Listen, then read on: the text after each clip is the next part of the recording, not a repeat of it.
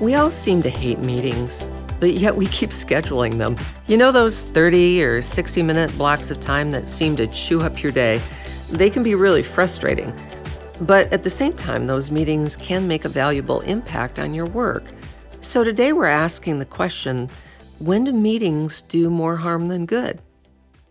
Welcome to Work Better, a Steelcase podcast where we think about work and ways to make it better. I'm your host, Chris Congdon, and I'm with our producer, Rebecca Charbauski. Hi, Chris. Hi, Rebecca. Will you tell everyone about our guest today? Of course. Benjamin Laker is a professor of leadership at Henley Business School. He studies the impact leaders make on society. He's the author of a couple of books, including Too Proud to Lead and Closing the Service Gap. And we wanted to talk to Benjamin about his research on meetings because we all have a lot of them. And we also wanted to get his ideas about reframing the way that we use the workplace today. Yeah, and he's also studied the 4-day work week. So we got a chance to ask him if he thinks that's where we're heading in the future of work. If you enjoy this conversation with Benjamin, we'd really love it if you would rate it and review it. That helps other people find it. Yes, please. Benjamin joins us today from the UK. Thank you for joining us at Work Better today, Benjamin. Thanks for having me. Benjamin, so much of your work is focused on leadership. And when I've looked at the work that you've done, it feels like the underlying issue really is kind of grounded in employee well-being and inclusion and topics like work-life balance. Is that a fair assessment of what's been a big motivator for you? Yes, I believe it is. And I've heard people coin it as a study on the workplace or indeed the future of the workplace. And believe me, it never started out as clean cut as that. I just started to involve myself in research studies that I found particularly interesting. And you've spent a lot of time thinking about how people are spending their time at work, in particular around meetings. And when I was doing a little background research, I started thinking about years ago when I was going through a leadership training program and I was shown a film that starred John Cleese that was called Meetings, Bloody Meetings. And I actually went and looked it up because it was old when I saw it. And the film was made in the 70s. And so people have been complaining about meetings for a really long time. I'm sure they were complaining before his film ever came out. And so I'm just curious, what is it that's different now about meetings that caused you to want to study them or to understand them more deeply? Well, I didn't realize how much I personally dislike meetings until the pandemic. Okay. And I know that's a terrible admission for a researcher because it would definitely suggest bias, but it's true. And I don't mind to admit that. For me, I think the pandemic was an escalation of a number of things, and specifically in relation to meetings. What I felt and what I personally experienced was an increase, an acceleration, a littering of the calendar with activities that may have had the title of a meeting, because typically if you're using Outlook or other type of devices, these things will be classified as a meeting. But once within, it's becoming increasingly apparent this is not a meeting. This is something for a different purpose, and typically the beneficiary of that meeting is the person who's organized it. So I started to think, I'm stuck inside an engagement that doesn't really have purpose. And I think what happened was the huge shift into remote work suddenly exposed the situation for what it was, and actually it exacerbated the situation. This then led me to start asking some deeper questions, which was, well, if there is an increase of the volume of meetings, what's causing this? And I started to theorize that this might be a psychological response from people, because for many, inadvertently and subconsciously, they didn't realize how much they relied on connection, human face-to-face connection. Right. That cannot be easily replicated with technology. And so what started to happen, certainly in my world that I saw and felt, was persons who seemingly struggled with this were the ones who were creating more meetings for everybody else because they were using it as a way to fill the void. But there are times, like there's a lot of work that people do that I don't know whether it counts as a meeting, so I'd love to hear your perspective on what you think a meeting per se is, but there's a lot of times that we work together with colleagues that, again, I might be, sitting in the office and somebody will come up to me and we'll have a chat about something we're working on. It could end up turning into a half an hour, sometimes. And, but that's a form of collaboration and a form of co-creation that our work requires us to do. So I want to understand more deeply, like how you think differently about what is a meeting and what's not. So if you start with the purpose, people understand why they're in the room and they understand why other colleagues have been invited into that room. So they understand the contribution that themselves and others can make. There's nothing worse being invited to a meeting that A, you don't know why you're here, or B, or you don't know why someone else is here. You don't know what the contribution is to these persons. So it has to have a purpose. The second thing that we learned was it has to have a minimum and a maximum number of persons. Mm. Now, there's no hard and fast rule for everybody because organizations are different, but my personal preference is a maximum of 6. Ideally. Now, if you have boards, then clearly there's a regulatory reason why you have increased that number, and that will therefore be customized and personalized to an organization. But typically, an organization has to make a choice. How many people do we want the maximum to be within meetings held within our organization? So there is then wide consensus and a discussion had around meetings. Someone said to me recently, oh, but what about a town hall when our chief exec speaks to everybody? Yeah. My response then was, are you freely able to talk during that event? Or if you are on in person, you don't have a microphone. And if you are on Zoom or equivalent, are you muted? Do you have the option of unmuting yourself at any point and speaking? And more often than not, the response is, no, I can't do that. So, okay, can you chat anything in the chat or is that also restricted? You say, well, yes, it's somewhat restricted. So it's like, yeah, it's not a meeting.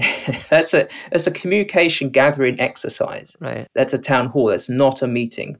So you said earlier that some organizations are trying to eliminate meetings altogether.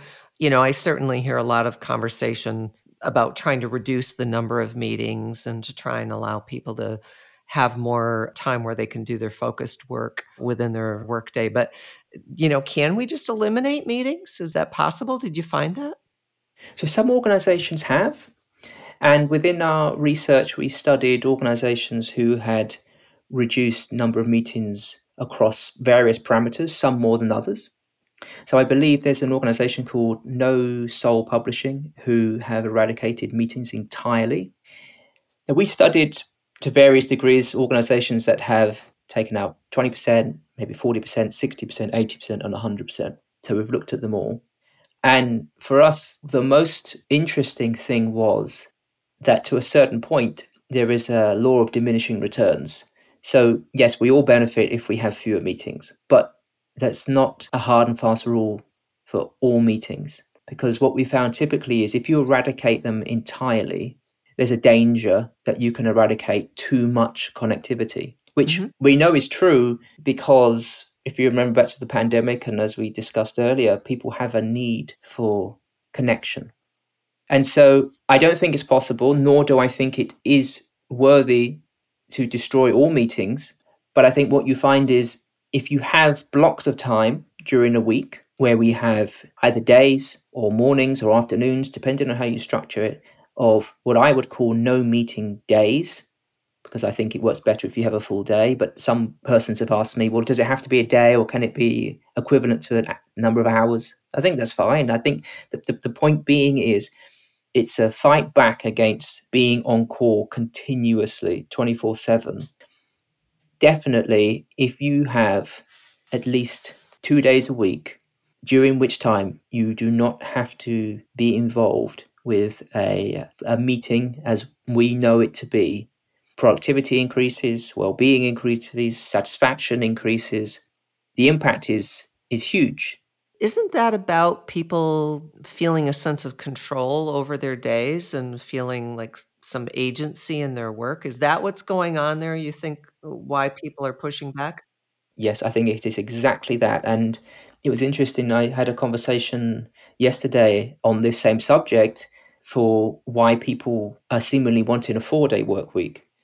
And I think deep down, I can't speak for everybody, but my theory is people don't want a 4-day work week per se. What it is a cry for is more agency and autonomy over their life. Mm. And I think this is where the 4-day work week at an abstract level is interesting. But actually, I think giving people more power and autonomy to have flexibility over their work, such as when and where to work from and when and where to meet people and engage and collaborate, I think that's a far better solution than mandating people, now you have to work 4 days a week, but nothing's going to be different. You're going to have no agency, no autonomy over your working week. The only difference is you now have an extra day off. Yeah. So let's talk about this 4-day work week thing, because there's been momentum in terms of the conversations. You've done some research on this, as well as other organizations have been looking into it. So what is the driving force for organizations who are starting to explore that? Because it's a pretty radical shift for most organizations. I think where the 5-day work week was set up a long time ago, really for the beneficiary of manufacturing purposes and using human labor within a factory setting and thinking about human labor really as a machine to produce as opposed to a creative mind to produce, and to add value, and to seek purpose, and to have meaning. Well, if we're questioning much at the moment as we are a society, why not also question the very mechanics of what it means to work? Because is it wrong that I can still produce the same quality output, but don't conform to the standardized 9 till 5 or 9 till 6, Monday to Friday? If I can produce the same output and actually work 1 hour on a Monday, but choose to work on my weekend, who is to say that I can't do that? Because if the output is the same, then what that then raises is a question around, from an employer's perspective, the employer is looking to retain control, not just over the output that a worker produces, but also how they spend their time. So I want to poke at a couple of the things that you said there. And the first one I'm going to poke at is just the factory reference, because one of the things I worry about with conversations about a 4-day work week is equity. And because the nature of my work is such that I could, in theory, work from anywhere and do, 4 days a week. But yet my colleagues who are making the products that our organization makes, they can't do that. There are production schedules to meet and they have to be at work because the work happens in a physical place where they create a physical thing. And the same is true for healthcare or, all kinds of organizations. So how do organizations that are exploring this 4-day schedule think about equity between different parts of the organization? Like, why is it fair that I can work 4 days a week if my colleagues in a plant cannot? Well, I think this is the fatal flaw in the theory. Mm-hmm. And in 2019, I wrote in Harvard Business Review whether Europe would seemingly uptake this idea en masse. And we were not able to say yes. Now, what I think you will find is pockets will, and not just within Europe, but pockets across the world will. But unfortunately, for the very reasons that you've articulated here, some people will benefit from this, and I think others will not. And I think the hard truth will be the people on the whole that already benefit from the revolutionized world of work, for example, those who can choose where they work from, and they can use collaboration tools to do their work, and they already have the freedom and the flexibility to structure their working hours because they are not physically at a machinery plant or they're not caring in the community, or they're not teaching children, or they're not driving buses, or they're not sweeping streets. Those people are already benefiting from the revolutionary working world. And so they're already one up. With then a 4-day work week, which if they are to be paid the same, they would benefit again. And so you would therefore see a bigger divide between the world of work. And I think, therefore, that should raise questions around equity. That's interesting.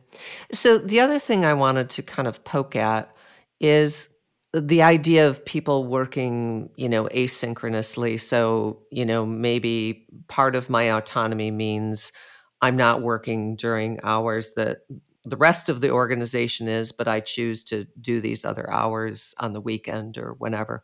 And it seems to me like that works fine if you're doing individual work exclusively. So my work doesn't require the collaboration or interaction with other people.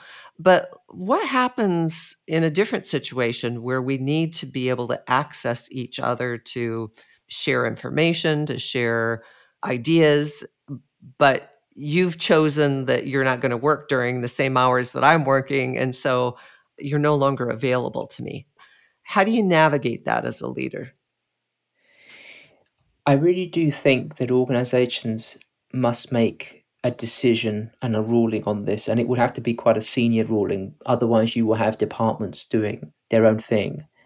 And I think we are approaching certainly mandated office time, or if it's not an office, a hub, if you think about a hub and spoke model, where this is the hub, these are the hours, these are the days of the week in which you are present.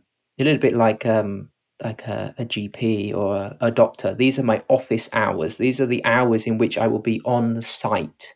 Right. And then it's a blended approach. So we know that face-to-face happens, but we also know that online can occur. And I know it's going to be different, the mix for everybody. But speaking personally, I find it great to come together, to collaborate with people, and then to go away and do the work and then bring it back. Yeah, which I think is an important point, because we know that this feeling that working from home is a right is something that varies pretty dramatically around the world, as you mentioned, of course, in the UK, and it's very strongly accepted in the US as well. Other parts of the world, people are working in the office a lot more often, and actually even more than what their leaders necessarily expect. So I think you're right that it is going to be very tricky based on, what country you're in, the culture of your organization.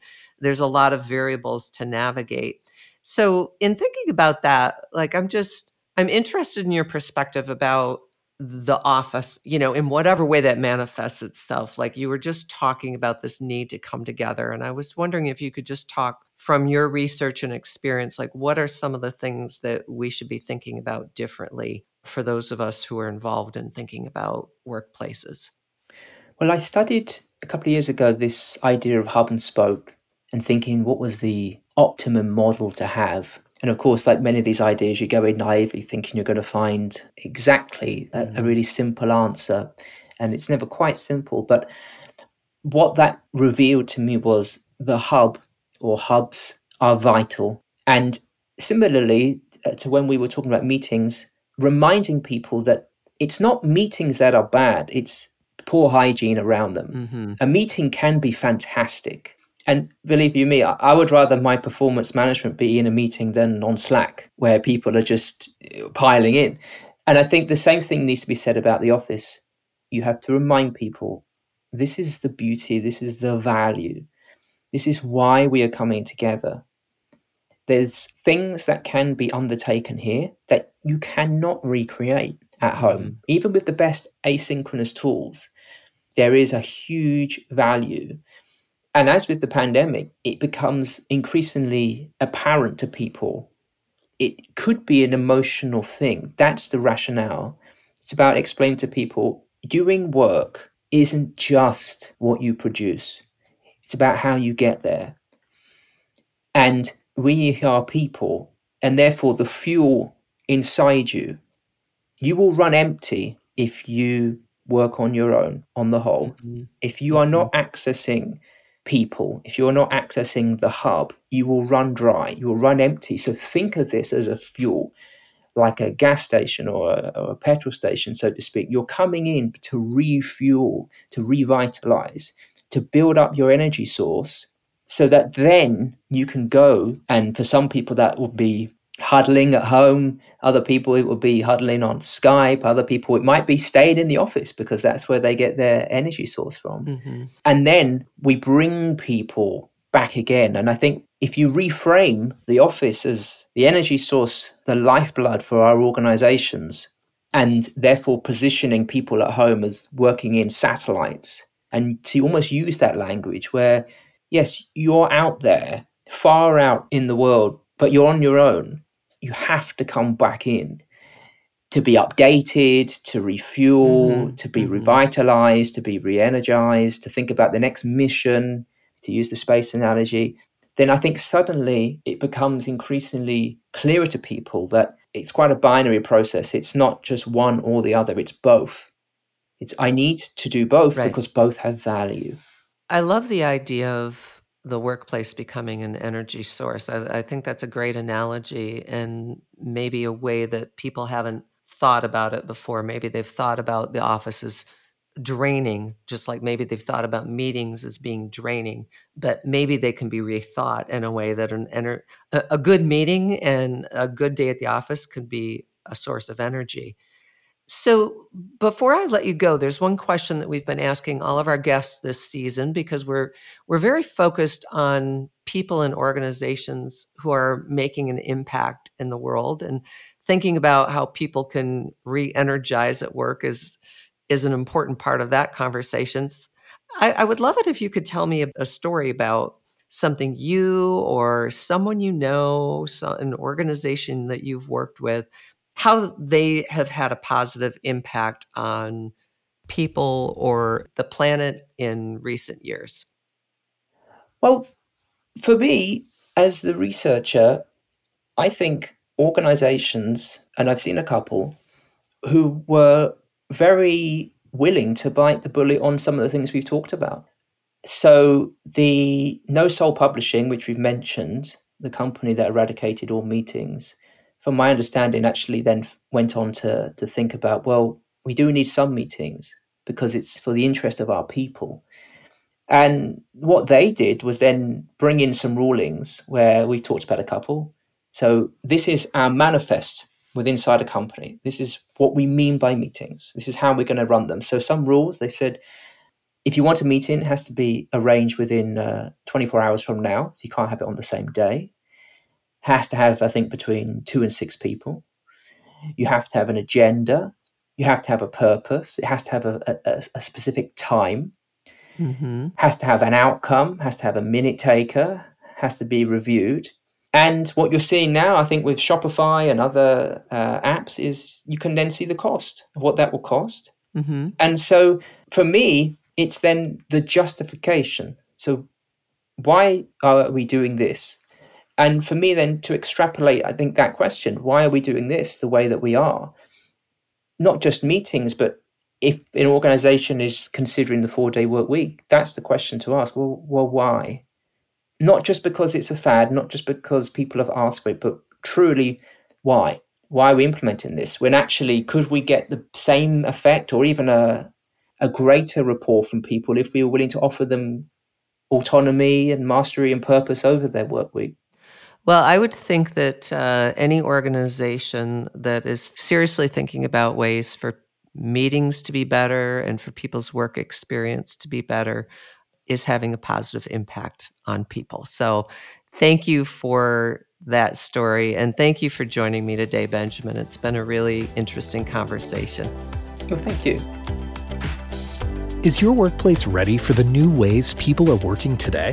Steelcase has all of its latest solutions to help you refresh your office in one place. Steelcase.com/WBNew. Explore new ways to collaborate anywhere, anytime, and see better ways to focus and block out distractions. That's at steelcase.com/WBNew. Thank you for being here with us today. Rebecca, can you tell our audience who our guest is next week? Next week, we're talking to Moira Fischbacher-Smith. She's vice principal at the University of Glasgow, which is such an interesting university. It's the fourth oldest university in the English-speaking world. Think Hogwarts-like. Yet it's incredibly forward-thinking. And we talked to Moira about their very intentional strategy to create more inclusive learning environments. She shares how they're doing it and how it's making an impact. And whether you're in the education field or not, there's really a lot to take away from our conversation with Moira. Mm-hmm. And if you enjoyed this conversation today, please share the podcast with a friend or colleague and visit us at steelcase.com/research to sign up for weekly updates on workplace research, insights, and design ideas delivered to your inbox. Thanks again for being here, and we hope your day at work tomorrow is just a little bit better. Many thanks to everyone who helps make Work Better podcast possible.